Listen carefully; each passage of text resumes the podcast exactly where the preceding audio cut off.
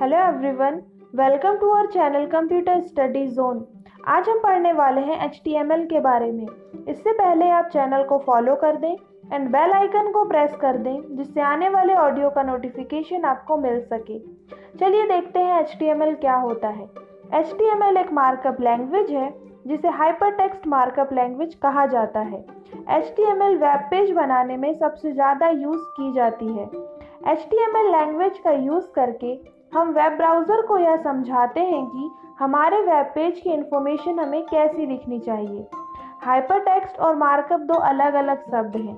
Hyper text दो web page को आपस में एक टेक्स्ट के अंदर जोड़े रखता है, ताकि जब कोई यूज़र उस टेक्स्ट के ऊपर क्लिक करे तो वह उसे अगले वेब पेज पर पहुँचा दे। इस प्रकार वेब पेज पर उपलब्ध लिंक को हाइपर टेक्स्ट कहा जाता है। और मार्कअप मार्कअप लैंग्वेज किसी भी वेब पेज के स्ट्रक्चर को बनाने में काम आती है। HTML के अलावा D H T M L X H T M L X M L X S L T etcetera ये सभी मार्कअप लैंग्वेज हैं।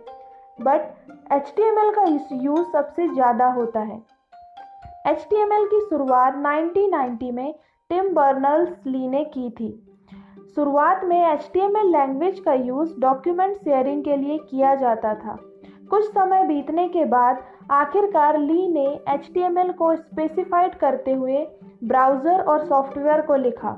उसके बाद, अब तक वेब पेज क्रिएट करने में HTML लैंग्वेज का ही यूज़ होता आ रहा है।